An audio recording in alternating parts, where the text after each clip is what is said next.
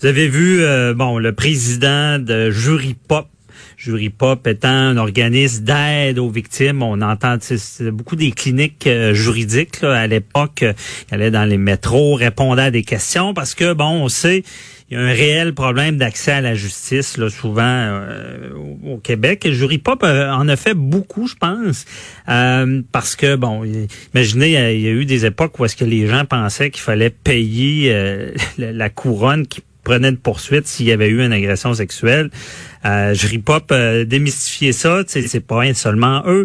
Organisme très important. Et là, son président euh, est, est, ben, pas accusé. Euh, il y a des allégations contre lui euh, disant qu'il y aurait eu une inconduite sexuelle. Et là, on se dit comment c'est quand même l'organisme qui, qui, s'en occupe.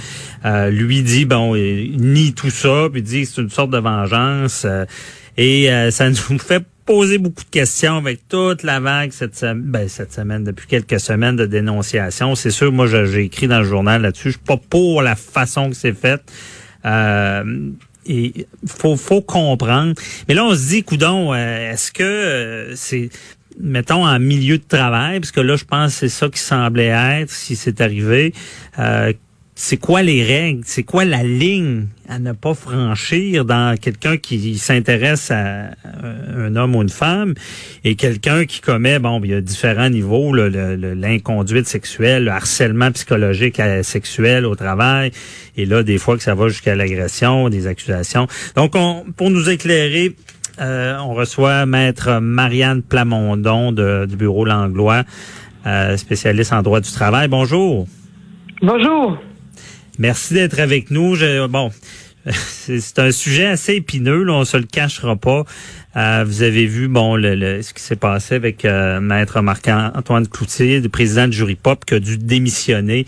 Euh, comment vous voyez ça? est-ce que en 2020, on peut encore, est-ce qu'il peut y avoir des relations au travail, dans le sens que des gens peuvent, se, je cherche le bon mot, se courtiser au travail? Ben, chose certaine, il faut que ce soit fait toujours dans le respect et dans le consentement euh, des deux personnes impliquées. Donc, si le problème, c'est à partir du moment qu'il n'y a plus de, de, consentement, il n'y a plus d'acceptation de comment les choses se, se font, ben là, on tombe, on tombe davantage dans les euh, critères du harcèlement euh, sexuel au travail. Et mhm. donc, tu sais, on parle de la conduite vexatoire, c'est-à-dire un, des, des, des commentaires blessants, dénigrants ou encore qui, qui, qui blessent la personne ou qui la font sentir comme étant menacée. Euh, ou, ou, euh, prise dans une situation, un étau. Euh, on va prendre, on va, on va parler aussi d'atteinte à la dignité, à l'intégrité, mais et également un travail, un milieu de travail malsain. Évidemment, pour que ça ce soit possible en matière d'harcèlement sexuel, ben il faut que la personne ait, dit qu'elle n'avait pas d'intérêt, qu'elle n'était pas intéressée, que la personne persiste et signe et continue à vouloir là, avoir là, des rapports plus plus évoluer hmm. avec la personne jusqu'à à, avoir des comportements, des gestes euh, euh, offensants euh, au niveau sexuel ou encore même tenter d'avoir des relations avec la personne. Mais Parce que c'est ça le mot vexatoire. Là. Exactement.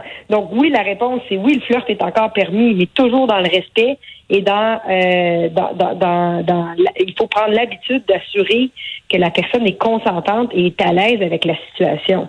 Mais c'est sûr que les gens qui font ça au travail durant les heures de travail de nos jours jouent euh, dans euh, un jeu là, qui, est, qui est plus dangereux qu'autrefois. OK, je comprends. Puis euh, parce que on s'entend que souvent pour se retrouver, si vous faites des commentaires, puis la personne se sent pas bien, c'est c'est pas du flirt là, c'est pas euh, c'est pas du flirt, mais tu sais, je vous donne un exemple. Il y a une, il y a une jurisprudence qui s'appelle la maison du spaghetti. C'était le boss du restaurant qui lui euh, euh, passait des commentaires là, euh, tu sais, d'ordre sexuel là, sur le look d'une des serveuses, la mhm. répétition. Euh, lui probablement voyait ça là, comme du flirt, puis une façon de la complimenter, mais en même temps c'est dégradant de faire commenter tout sa poitrine devant tout le monde. Et là se retrouve se retrouve à, à se faire dire des commentaires comme ça sans cesse euh, ben ça finit que oui, ça a été ça a été reconnu comme état du harcèlement sexuel au sens de la loi sur les normes. Parce qu'il y avait le caractère répétitif, il y avait des commentaires et, évidemment la, la, la, la, la, serveuse en question n'avait aucune intention, n'avait pas d'intérêt, avait fait valoir qu'elle était mal à l'aise avec les commentaires. La personne a persisté euh, à faire les commentaires et donc ça a été reconnu comme état du harcèlement sexuel. Donc, première affaire, si quelqu'un vous dit qu'il aime pas le commentaire que vous faites en milieu de travail, que ce soit sexuel ou non, arrêtez-vous. Ça, ça veut dire mhm. que la personne là, dit il y a une balise ici psychologique et là tu la dépasses. Il faut que la personne cesse son comportement. Si elle persiste et persiste, là, on tombe clairement dans des situations qui peuvent découler en du harcèlement euh, psychologique ou sexuel. OK.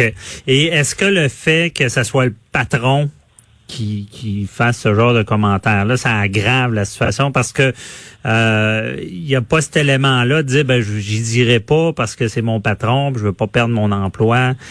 Est-ce que c'est plus grave? Oui, c'est sûr qu'au niveau de la tête à la dignité, à l'intégrité, c'est quelqu'un qui justement se sent dans un étau parce qu'il se dit ben là si je dénonce, je vais perdre mon emploi ou je vais subir des représailles, ben à ce moment-là, la personne est dans une situation encore plus délicate. Puis on s'attend évidemment des patrons d'aujourd'hui euh, qu'ils aient le, jugement puis le discernement pour ne pas se lancer dans un flirt avec une subordonnée, euh, mmh. avec euh, l'intention là euh, d'avoir des relations alors que celle-ci n'est pas consentante. En tout cas, c'est jamais une bonne idée. Puis à la pas qu'il serve de son statut là, ça c'est Exactement, c'est très mal vu. Maintenant, ça veut pas dire qu'il peut pas y avoir des relations saines euh, qui se développent en milieu de travail, mais pas nécessairement au travail, mais des gens qui se rencontrent puis qui finalement euh, décident euh, d'avoir une relation consentante et heureuse ensemble. Donc, mhm, ça parce qu'on jours aussi là. Ben oui, puis c'est bien dit parce qu'on se cache pas que j'ai pas de statistiques, mais il me semble qu'il y a beaucoup, beaucoup de, de rencontres qui se font au travail. Oui, au, travail exactement. Mais évidemment, le, le flirt ne doit pas se faire sur les heures du travail devant mhm. tout le monde, euh, mais toujours possibilité d'aller prendre un café après le travail. Là. Ouais, encore là, est-ce que l'invitation à aller prendre un café peut en être si c'est fait durant le travail? Euh, ben, ben encore là, je pense qu'on comprend bien le principe.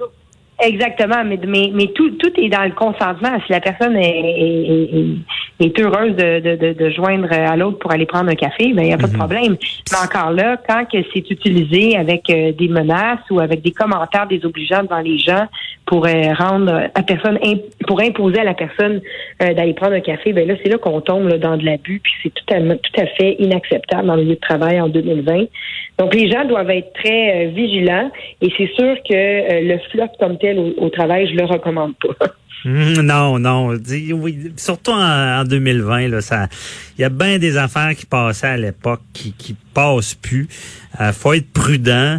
Euh, mais Marianne, la, la, excuse, la, question qui tue, est-ce que, sans toi à l'aise de répondre ou pas, est-ce que ça existe la vengeance, la vengeance, que ce soit en milieu de travail, quelqu'un qui a, y a eu un, peu de relation, mais là. Euh, euh, on, utilise le travail pour mettre, excuse l'expression, l'autre dans le trouble.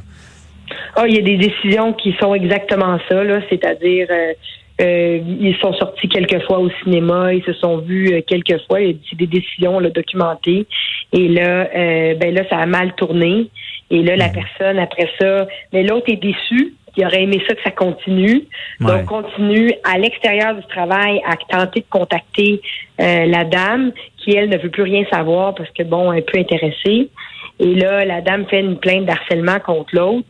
Euh, puis finalement, le décideur a conclu, c'est un arbitre de grief dans ce dossier-là, conclut que euh, c'était pas du harcèlement compte tenu qu'il y avait eu une relation, euh, que ça avait été fait à l'extérieur du travail, c'était consentant.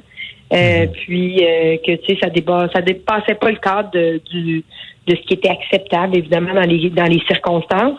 Il y a beaucoup de vengeance aussi, je vous dirais, en matière d'harcèlement psychologique lorsque euh, la personne fait l'objet de d'un plan d'amélioration de la performance. C'est-à-dire que la personne ne rencontre pas les attentes au niveau de la performance au travail, mhm. que son, son, son boss là, ou son patron la met sur un plan d'amélioration de la performance souvent, il va y avoir un dépôt de plainte d'harcèlement parce que la personne doit rendre des comptes sur la qualité et son efficacité au travail. Et là, les gens voient ça comme du harcèlement, mais ce n'est pas du harcèlement. Un patron a le droit de gérer la personne, à moins qu'évidemment qu'il tombe dans des techniques abusives, comme une mhm. caméra qui filmerait la personne à 24 euh, heures sur 24. Mais tant que c'est fait dans les règles de l'art, c'est pas du harcèlement en tant que tel d'assurer la performance au travail au moyen d'un plan d'amélioration de la performance. Là. OK. Et euh, est-ce que c'est quand, quand, il y a des événements de travail, les, les fameux cocktails, les rencontres, euh, le comportement, dans le fond, les gens, il faut qu'ils agissent comme s'ils étaient au travail là, dans leur relation. C'est pas parce qu'il y a de l'alcool et euh, de la musique. Là. Tout à fait. Puis à chaque année, là, euh, je fais plusieurs entrevues là, sur la question euh, des parties de Noël parce que souvent les parties de Noël sont vraiment un, un, lieu là, particulièrement dangereux pour ces situations-là qui dérapent. Euh, en, durant les parties de Noël, on est euh, soumis en tant qu'employé aux mêmes standards de conduite.